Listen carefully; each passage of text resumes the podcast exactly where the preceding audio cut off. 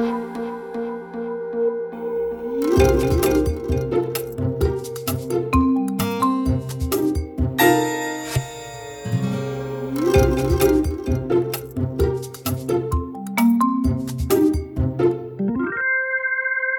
to Managing Marketing. Today I'm joined by Simone Bartley, who is the co founder and CEO of Together Co. Hi, Simone. Hi, Darren. How are you? Thanks for joining me. I'm good, um, mm-hmm. but thanks for joining me because uh, we had a conversation. It was, what, about um, three or four weeks ago about brand. We did on the couch from memory. and uh, it was really interesting because you know, a lot of people seem to be confused about brands these days. Mm. Do you find that? I do. I think. or the role of brands. The role or, of well, the role of brand is. I mean, digital has become the the focus, hasn't it? So everything's mm. lost in some way to marketers trying to understand digital and what it means for their business and how to maximise the nirvana of data and accountability and and so forth. But uh, so brand has taken a, a, back step to a degree. But I, I think, yeah, there, I think there's conf- always been confusion around brand. And, and it's become more confused because they've now got more ways than ever before in a way to articulate and, and reinforce what the brand is. Mm. That I think it's got to the stage that they've actually lost sight in some cases of the fact that there is a need to have a brand. Yeah, which is, um, and I would say that there are there are enough companies that still do understand brand that, um, but it's those that really are not willing to invest in mm. brand. I think are the ones that choose, you know, not to understand it mm. um, because it is an investment. I mean, you think about great brands and the value that they have sitting on balance sheets around Apple, Coca Cola, you know, Google, all the top brands in the world. Yeah. Brand valuation is is important at the end of the day. It's, um, it's, it's interesting you should say that because I've had quite a number of uh, discussions with CFOs that go, there's no brand on our balance sheet. And I go, it's probably called goodwill. And they go, oh, okay. Yes, yeah. there's goodwill is a big mm. part of it. Mm. And uh, in a way, brand actually is the encapsulation of goodwill, isn't it? Because that's the way your customers who bring value to your business yes. actually perceive your business. Goodwill is all about their perception of your business and brand. Of course. Yeah. yeah but it, it's interesting that the finance people don't think of goodwill naturally as brand. Well, they they would be thinking about it if they were t- to come to a moment of sale. Yeah because that's where the, val- the valuation really comes to bear. So is at that time. So. Mm. So, so um, let's go back a step. What's in? Because I have a very clear definition in my mind of what's a brand. What do you think a brand is? Okay. How would you describe it if there was uh, a, a freshly hatched CMO here who was saying, "So what? What? How should I describe our brand or what a yeah. brand is? How yeah. should I do it?" Okay. I, I would um, I would say to them a brand is who you are and what you stand for. So it's that makes up your brand story.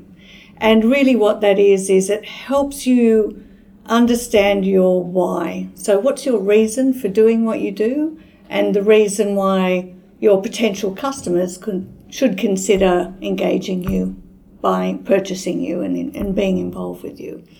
Um, once you've articulated that, then really it's about you can get to the promise, which I think if I was, if anybody asked me what's the shortest definition of a brand, I would always say it's a promise. Mm-hmm. A promise at the end of the day between a, a business and a customer around a product, service, or experience. Okay.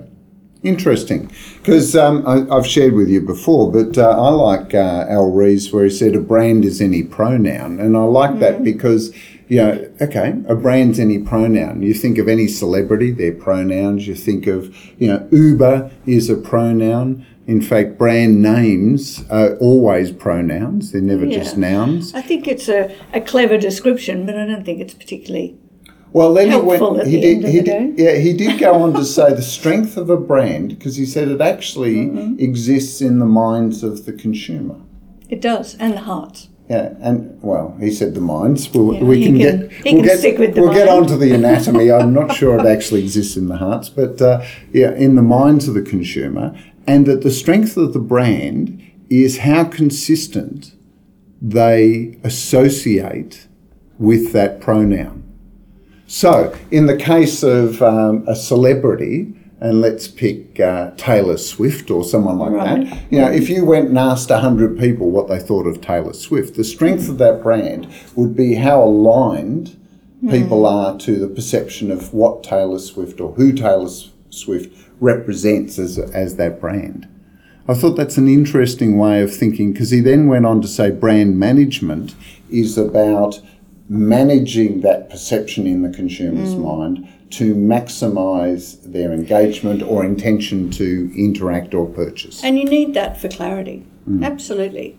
I mean, we all don't want to have to spend our time thinking about what a brand stands for. Mm.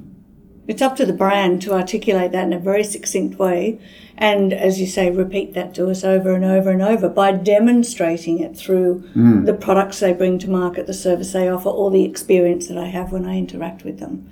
If they can provide that consistently, then it's then it will be reinforced time and time again. Yeah, because I, I think a lot of people, uh, a lot of organisations just allow brand to almost happen by default.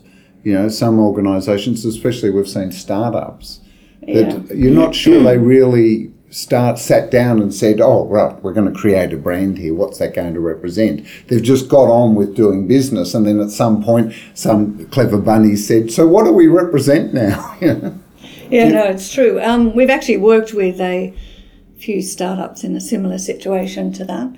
And generally, what we've found is that they start thinking about brand as the business develops.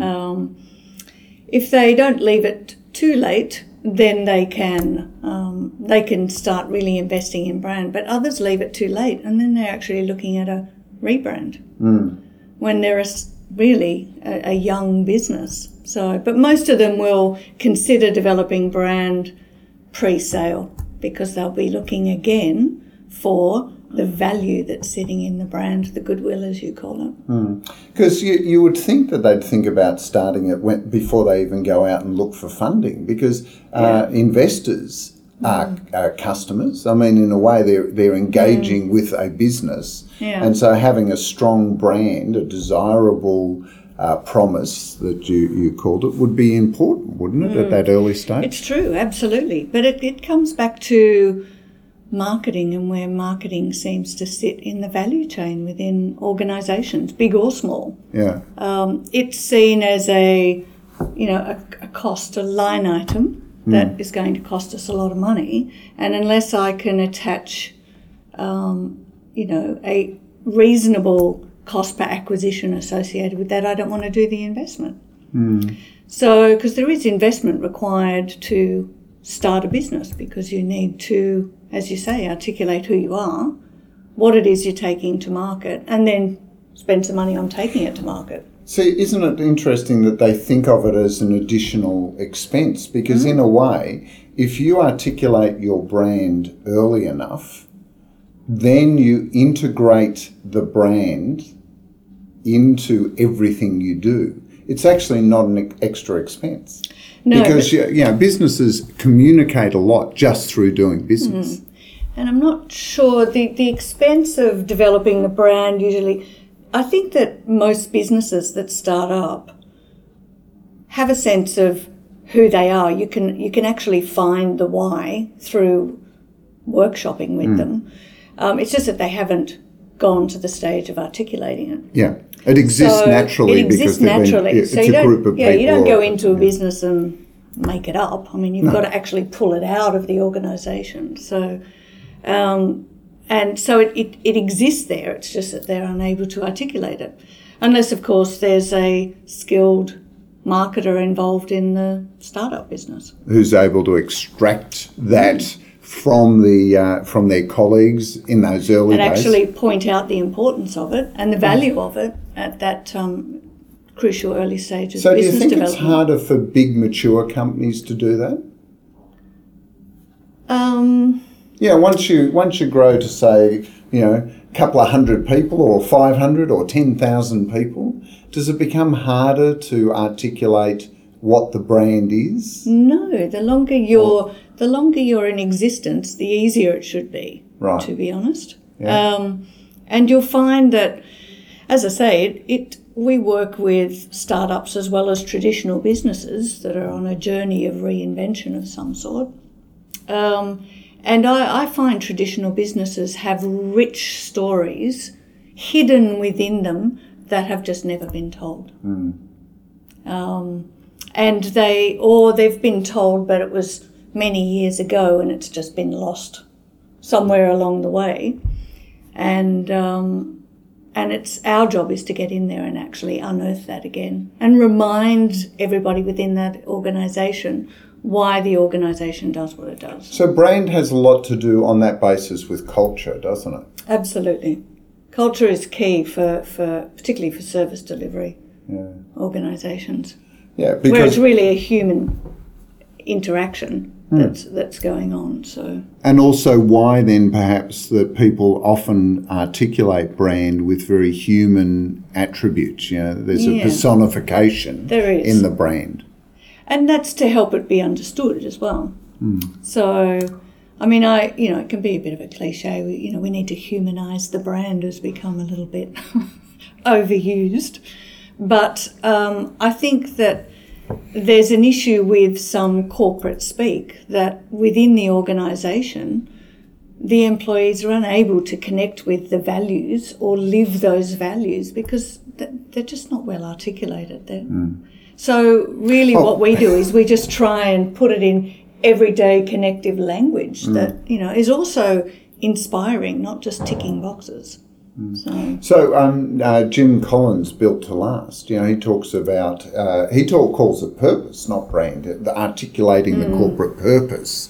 And yet, you know, we've got marketers running now talking about uh, uh, brand purpose as well. Do you think it's yeah, is brand different to say a corporate purpose?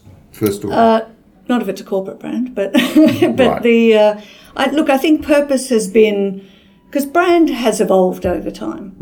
So I think um, purpose has become more important or more um, yeah more important over time because of the changes technology has brought to bear, which is um, the shift of power over to the consumer.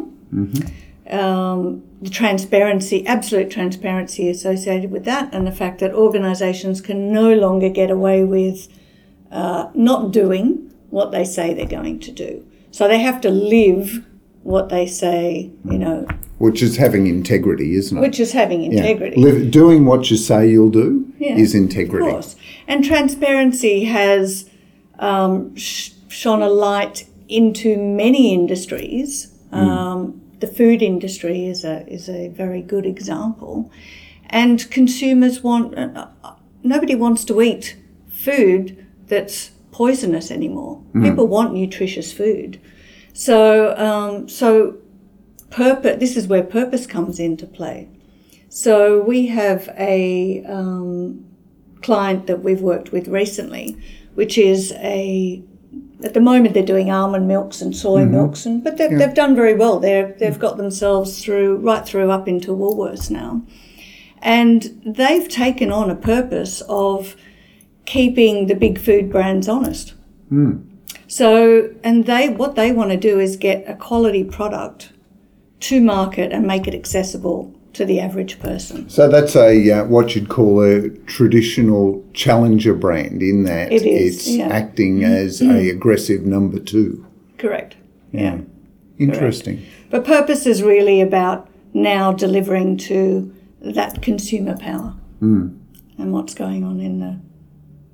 I just um, I find uh, you know very large businesses and, and we've got some huge conglomerates you know globally that uh, you know the the Unilevers, the P and Gs, the Mondelez, um, you know some of the uh, uh, South Korean businesses, you know the Samsungs. They're in so many different things, and they articulate so many different brands within that. You know that whether they're a branded house or they're actually most of them are a, a house, of, brands. you know. Um, and so you get such um, uh, conflicting and and uh, you know, messaging or, or Where does the purpose sit? yeah So I think in in that instance, the purpose should sit with the master brand, with the parent company brand, um, and it. All of the other brands need to del- be able to deliver to that. But I think to bring a strong purpose down to every level of brand within some of those conglomerate organisations can get a little bit clunky and a bit unnecessary. Um, again, it comes down to there's there are different types of brands. You've got low interest brands at one end of the spectrum, which are a bit necessary evils. I don't really care who I use, but it's really all about rational decision making around price and convenience. Through to at the other end of the spectrum, high involvement brands where I'm paying a premium, and um, I, because of the high involvement, I'm expecting that that brand is going to somehow associate our values are linked in some Yeah. way. So that that's that's where purpose is really important. Because know, Bi- um, Professor Byron Sharp says that uh, there is no brand loyalty and that people uh, just buy out of habit Oh, and, yes. and, and low. Con- but I, yeah, I, I think what people miss is most of Byron's work is fast moving consumer Yeah. goods or consumer packaged Yeah. goods, Yeah. where in most cases you really do have low consideration. Of course. Yeah. Though, though you would argue, some people would argue, and you mentioned before, you know, food is not a low consideration. People want to eat nutritious food, but I think when you're um, standing there at the supermarket aisle with a plethora of brand choices, Way too many choices. yeah, yeah, Yeah. How do you distinguish one from the other? Um, it's going to, you know, some some people will buy on price, others will buy, just buy brands that, you know, names that they know because they feel that that's something they Yeah, can trust, yeah. and others will, you know, might even explore. But Yeah. you know, to talk about loyalty in commodity, you know, what's largely become Commodity. commodity, categories. Uh, doesn't apply to, as you say, prestige brands. Yes, it doesn't. Yeah, true. And I think that's what you have to constantly do is say when we're talking about brands, what segment of brands are we referring to? Mm. Because you can't make blanket statements like that without doing going Yeah, through that right. process. Yeah, I, I, I find it, but, market, marketing loves making blanket statements. You Mm. know, um, uh, Bob, uh, the ad contrarian, just recently said brands shouldn't do anything with social media. After all, social media is just talking to the people that are already buying your product, and and marketing's all all about acquiring um, uh, customers. Now, I read that only a couple of days Yeah, ago, and it's like Yeah. okay, maybe in high volume, uh, you know, consumer goods, Yeah. like you know, like uh, uh, supermarket. But hey, social media works brilliantly well if I'm selling a Ferrari because all my clients are going to be out there taking photos of their new car and sharing it, making Absolutely. everyone else jealous. Yeah. So why wouldn't I do that? Yeah. Yeah. No, I agree. I, I just think that there's too many sweeping statements being made in the marketplace. And that's where the confusion comes in. Everybody gets confused. They don't know what are the guiding principles that I should be following. On that, do you think brand is a consistent you know, a, approach or a consistent definition? I mean, the role of brand is that consistent whether I'm selling uh, branded uh, almond milk or prestige cars or pre, um, hand, you know prestige handbags or property? Absolutely. You still need to give me a reason why I should buy. And that comes from who you are and what you stand for. And what your promise is around that product, service, or experience. Okay, because I see to me, brand is more about who you are and would I do business with you. Okay, well, that's, Okay. yeah. So, so because mm-hmm. to me, when you say promise, it's almost like the proposition. And I, I'm wondering whether brand is actually a proposition. I think brand is more about, yeah, a bit like the lighthouse on the hill. You know, it's about creating a uh, a perception or a persona that uh, people that find that you know desirable or interesting or trustworthy will gravitate to or they won't. Whereas, you know, when you say promise, I could promise. What happens if I promise one thing one day and then switch the promise the next day? Or is this a more fundamental promise? I think it's yeah. I, th- I use it as more of a. It's not a. Um, it's not the USP necessarily. Yeah, don't Yeah. you love that? So yeah. That's the unique selling proposition. I'm not quite. Yeah, I'm not speaking of it at that level. Yeah, right. So you're Um, talking am- about the sort of more in a much- visceral. You know, this yeah. is the promise that we uh, we I- I- provide. yes, correct. Which comes out of the why I do what I do, because it's it's the why that backs it up at the end of the day. So, to me, Unilever's promise Mm. is about building a sustainable world. They want to make a world that is actually environmentally, humanly sustainable. And then they turn around and make like Dove is real, the promise of Dove is real beauty, and the promise of Axe they've changed around, but you know, making Mm. men more, com- young men more confident. You know, uh, suddenly I'm surrounded by often conflicting, sometimes different directions within the one company. Yeah, but I think some are okay. So some of those are value, the value, the customer value proposition, versus the broader purpose of the organisation. So I would say with Dove and with Axe, they're, they're the that's the CVP or customer value proposition um, articulated. That still those products should still be delivering to the purpose of the organisation. Yeah. I don't know that packaging of all of these products does deliver to the organisation's um, purpose. Oh, but, uh, they've done a lot of work with their supply chain to make sure. sure. it's sustainable. You know. of course. So, um, so And, do- and do you think there's a difference between uh, product and services when it comes to brand articulation? Um, I think there is additional layers when you get to service because the brand has to be delivered in terms of a, the behaviour of the its delivery. So whether that is a human being or whether that is the platform, um, that experience that you're having of, of the delivery of that service um, is behavioural expression.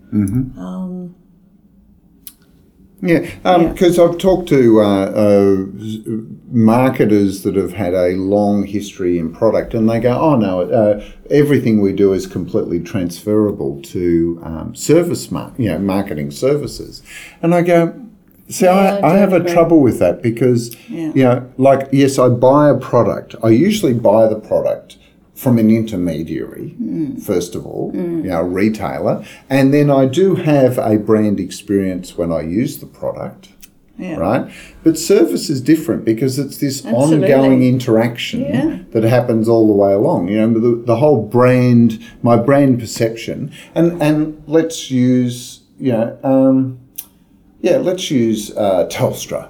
Okay. Australia's Yeah. Mm. biggest telco um, talked, uh, you know, did a big brand relaunch with Thrive or Thrive On, Mm. um, and yet my experience of it is if I make a call to the call centre because it is a service provider, Mm. and every time I use a my Telstra internet, I'm having a less than optimal brand experience that doesn't live up to the promise. That's why I picked you up on promise. The brand promise is with Telstra as a brand, I can thrive hmm. on.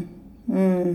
But So- my experience of that is not. Correct, because whilst their products might enable that, if the service delivery of those products is not enabling you to do that, then the experience is not complete. Hmm. So that's where the behaviour comes in. So if you're in a situation where you've you've bought a product, so you've got broadband, for some reason you're having difficulty and you're right in the middle of something and you've got 10 people over at your house chomping at the bit waiting to, you know, Yeah, so so Complete- my Netflix takes three minutes to Yeah, buffer exactly. and one Game of Thrones play, is yeah. about to begin, eh, and yet the broadband's stumbling. and there's nothing you they can on- do about it. No, there's nothing they can do. You get on the phone, you try. Well, how they handle that moment Hmm.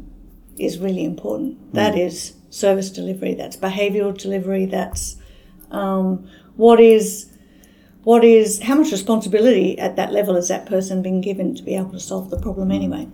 which is very different to buying a product. I go to the, the Mm. Absolutely. retailer, the Yeah. retailer gives me bad service. It's got nothing to do with the product, Yeah. it's the retailer that's Yeah. not lived up to their brand promise. I get it home, and if there's a problem with the product Mm. that I've purchased, yes, I'm going to contact them, and it, depending on how they deal with that, is Yeah. whether they recover their brand my their brand perception with me or not very Yeah. Mm. different uh, and much simpler to me set of variables that they're playing much with simpler, much simpler. And I think, um, and there's different, there's varying degrees of, of service organisations Mm. as well, because you don't interact with your electricity or gas company as often as you would Telstra. that's right yeah Um, It's how many the touch points telcos, yeah, the telcos and the banks are high touch yeah and often. And so, if you're looking for, you know, current best practice in this market in service delivery, they're the ones that you would look to. yeah because it's also when the promise is let down the brand promises is not fulfilled on how big's the catastrophe Correct. because that's when that's the difference between me as a customer jumping on social media and telling everyone how bad it is compared to just sort of going ah whatever Yeah, power, the voice of the consumer. yeah So the channels are there now for that voice to be expressed.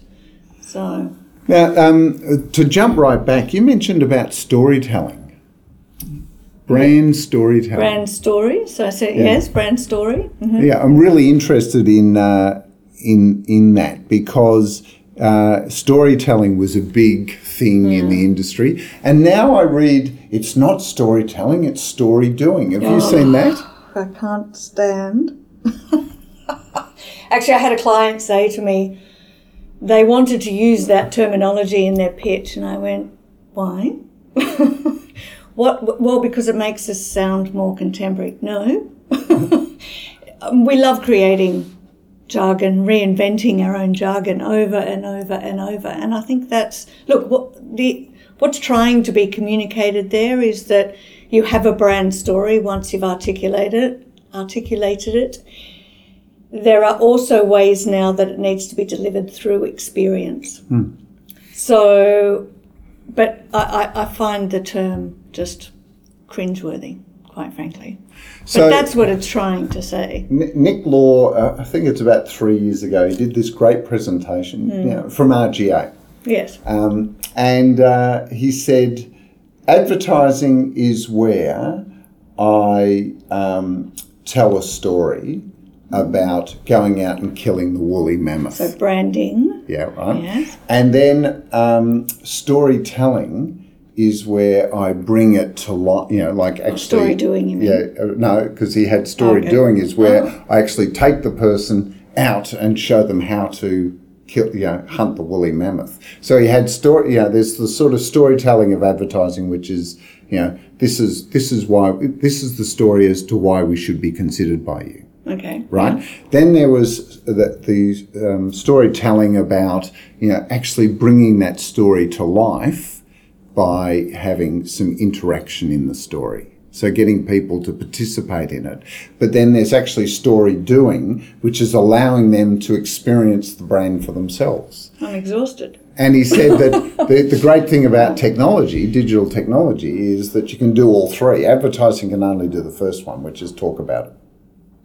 Whereas, you know, inter, you, you have the opportunity, the reason it was called interactive is that you have the opportunity to actually engage the customer, consumer in brand experiences online. Yes. Okay. That's fine. Well, it seemed to me that uh, you know, uh, and and that uh, by getting people to do things. But I, I get your point, which is if you articulate the story clearly, hmm. aligned to what the brand is, then you can extrapolate that forward into the brand experience. But if you don't have the story Down agreed, in the first place. what's yeah. it mean? Yeah. And I think a lot of that, in the early days of digital, we were talking about having a conversation and allowing people to participate. Uh, and I think that's a lot of this. I don't know how old that presentation is, but that Three was. or four years old. Yeah, so that was a lot of the language that was being used back then. Um, So, but really, I, I, you know, how much do we really want to participate with brands? And particularly through, um, you know, I mean, social media was meant to, a lot of brands were hoping that, you know, they could create great a great space within social media channels and that people would just want to follow them. People don't want to follow brands. You mean all those likes on the corporate Facebook page Yeah. are what? The employees. Or the click farm in uh, Yeah, you know, some exactly, yeah. third world, uh, So- emerging country. Yeah, but people do have high involvement and love certain brands Yeah. To the point that they started creating their own content, their Yeah. own version of advertising, for example, that had been made. And then it was up to those brands to actually be able to leverage that content, hmm. to propagate it, to get, you know, greater viewership of it, if you like, greater reach out of that content that they didn't have to pay to create. And that was Coca Cola's liquid Yeah, liquid ideas. liquid Ideas yeah, 2020. was- yeah, something like that. Yeah, yeah. Which which Liquid was con- consumer consumer based Leveraging content, consumer content. Yeah. to actually then and amplify that Yeah. as a way of engaging with people. Correct. But that comes down to that level of engagement um, means that there's a loyalty, a relationship, a love. You know, not And to, to dwell on Lovemarks, but you Yeah. know, to dwell on And that. at that time, the new technology meant that people were interested in participating. I've got all of these tools I can now access and a channel and a potential audience out there. I'm going to start making stuff. I'm hmm. going to start participating. So that was that was really the early days of of the internet, wasn't it? Hmm. So that's why all that language sort of emerged. But I think things have changed. Yeah, and um, you know we're going into a we're now going into an interesting time within the digital space and hopefully this isn't going off topic but it's been very much about the internet of information and google's you know information highway and owning that and organizing that for you. It's soon it's now through technologies like blockchain which came about due to bitcoin that are going to actually turn the internet into the internet of value.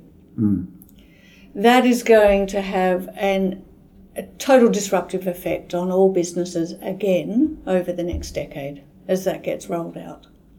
And some businesses will find their value again, I believe, as a result of that. Um, and publishing could be a sector that actually finds their value again around that.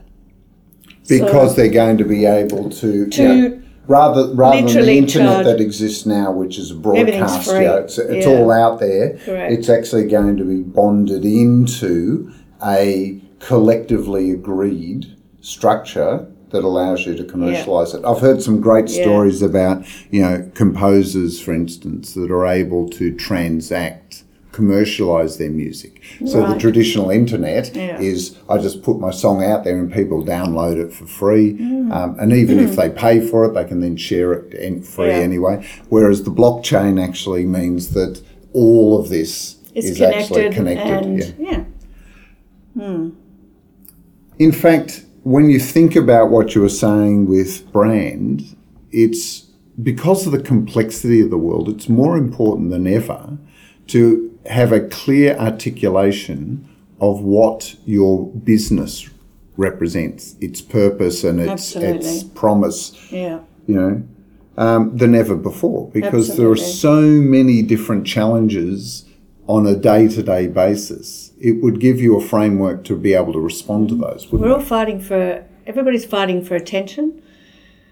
How are you going to stand out? If you, you the great news is that if you if you do this work and you do it well, there is plenty of room for you to stand out because so many don't bother. Hmm. So, um, so it is worth the investment from that perspective because so many businesses just don't don't bother hmm. in so many categories. And when you mean stand out, I took that as being, you know, over time you stand out because you actually represent something. Because hmm. I've seen a lot of brands stand out in any particular moment. They do things to get attention, But because they're constantly just chasing attention, over time you're left with no residual impression of what they are. Yeah. Uh, I- Or they, they just stand out for standing out. Yeah. No, I mean, I, I mean standing out because there is clarity around Yeah, you it. and your offering Yeah. versus the competition. Yeah. So you you you you stand head and shoulders Yeah. above the rest Yeah, I mean, um, because going you've got a clear stake in the ground. What position are you going to take? Put Yeah. define it. Put It's a very clear stake in the it? ground and stick to it. Yeah, it's about being consistent Yeah. in that you build a very clear position in the marketplace because of being consistent. Yes. Interesting. Because you know, a lot of people are constantly, you know, there's this um, thing about uh, CMOs. I read um, CMOs turnover every 3.3 years was the latest number. And every time a new CMO comes in, they're inclined to re uh, develop the or review the marketing strategy and start off with something new again. They're going to Which- make a name for themselves. which goes against this idea of building long-term brand value because you're Yeah. constantly messing with the underlying brand. And it's the same with the CEOs. Yeah. Well, they had longer um, tenure. They were about eight years. Right. Okay. So, so as long as you know, if, if they're slightly out of sync, then you're in trouble. But uh, you know, it's interesting that we feel the need to constantly. Well, and that goes back to the fact that really the CEO needs to embody and own the brand within the organisation. They can't just sit with marketing. No, I mean, everybody within the organisation is responsible for the delivery of brand, but um, but it has to sit somewhere, and that is with the CEO, and that's a, another key reason why that should be the case. Yeah, Harvard uh, Business Reviews uh, got an article last month about uh, CMOs, and only about 20 something percent of them actually are true C suite uh, P&L owners. Most of them are either uh, comms people or they're strategy people, but it was a very small, you know, it was about 50% comms, 30% strategy, growth strategy, mm, but no P&L responsibility, and about 20% of all CMOs in this study actually sat in the C-suite with P&L enterprise responsibility. Mm.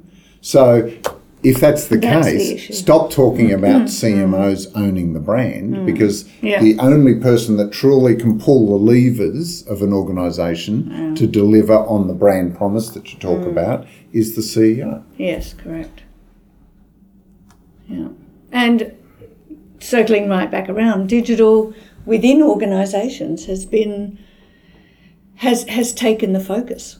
So CMOs are busy trying to work out how they're going to merge their ad tech and martech. They're not thinking about the brand. Yeah. Yes, it's it's the uh, the cart before the horse. You know, Yeah. we're worried about the implementation before we've got the underlying framework agreed and articulated. Yeah. So, how, do you think there's going to be a return to focusing on brand? Do you see this as a trend, or do you think it's just housekeeping for most people? I think there is. Mm, We're, we're living in a. At the moment, it's there's a very short term focus. So unless the focus of business starts becoming mm, longer term, then there won't be a greater focus on brand because it really is about longer term vision and view for the business rather than short term. So, but we live, you know, really, it's it's what are we delivering to shareholders, and it's based on, as you say, the CEO and the CMO's tenure within the organisation and what they want to achieve within that period of time. So that's driving agendas. Um, whereas brand is about if the organisation has always had a focus on brand, then it will continue to have a focus on brand because it is sitting, as we say, at the top level with the CEO. If they haven't had that so far, it's unlikely, unless they change the focus and start investing more in the future of the business, it's unlikely that they'll invest more in brand. So, um, uh, some good advice for anyone that comes into a, a CMO role would be find out if the brand is clearly articulated, and if absolutely. it's not, start the process of Start articulating there. the brand. Start there. then, if it is articulated, start the process of then in uh, integrating it into the business because it exists outside of marketing. I mean, what a great opportunity for a new CMO if they've got a brand to then see how far across the organisation that spreads. yes. Because if it only exists in marketing, it's not really a brand. It's got to be up to the C suite and right down to the coal face and everywhere in between. so that's step two. And then step three is um, only, only mess with the brand if there are some fundamental issues that stop your organisation embracing it. Or there's an opportunity that requires some sort of review. There's a greater opportunity, some sort of evolution of it. So, So a big strategic shift. big strategic peak shift pivoting. from a business perspective. You mentioned before about short termism, um, and we're working a lot with uh, marketers that are facing uh, zero based budgeting. And it's an interesting conversation because zero based budgeting is about budgeting for return. Yeah. And a lot of CFOs think that the return on marketing investment is growth. And the part that they miss out on is defense. Because if I've got a $10 billion brand, hmm. it's not about the incremental growth, just about the incremental growth on top. It's about how do I also defend the $10 million billion dollars, right? Yeah, yeah. But a lot of CFOs don't think about that. Mm. They think about the growth on top. A lot of CMOs, when we have this Well, this is- conversation, yeah. and then we say, right, so defence, you, you need your growth on top for your quarterly report. Of course, yeah. But my defence needs to be long term Yeah, of course. because I can't just defend it for the next three months and the next. Hmm. I can get growth on top, but what I've got to do is constantly. And to me, that's where you know the investment in brand because brand works two ways. One is it's makes you makes your business desirable or con- worthy of mm. consideration, mm. but also rewards your existing customers for why they're doing business with you. Absolutely. Absolutely. that, I'm- but it get overcomes short termism because I can't just reward them for the next three months. I've got to have Of course some do. part of my mm. marketing investment taking a longer term view. The only thing you're going to report on, Mr. CFO is, and Mr. CEO, is the quarterly sales reports. What are we going to do to make sure that in six months, 12 months, five years' time, we've still got the 10 billion that we had today? Mm. Hmm. You're speaking to the converted. Yeah, true. Thank you for your time. Thanks That's for coming right, and having pleasure. a chat. No good conversation. So, what is your favourite brand?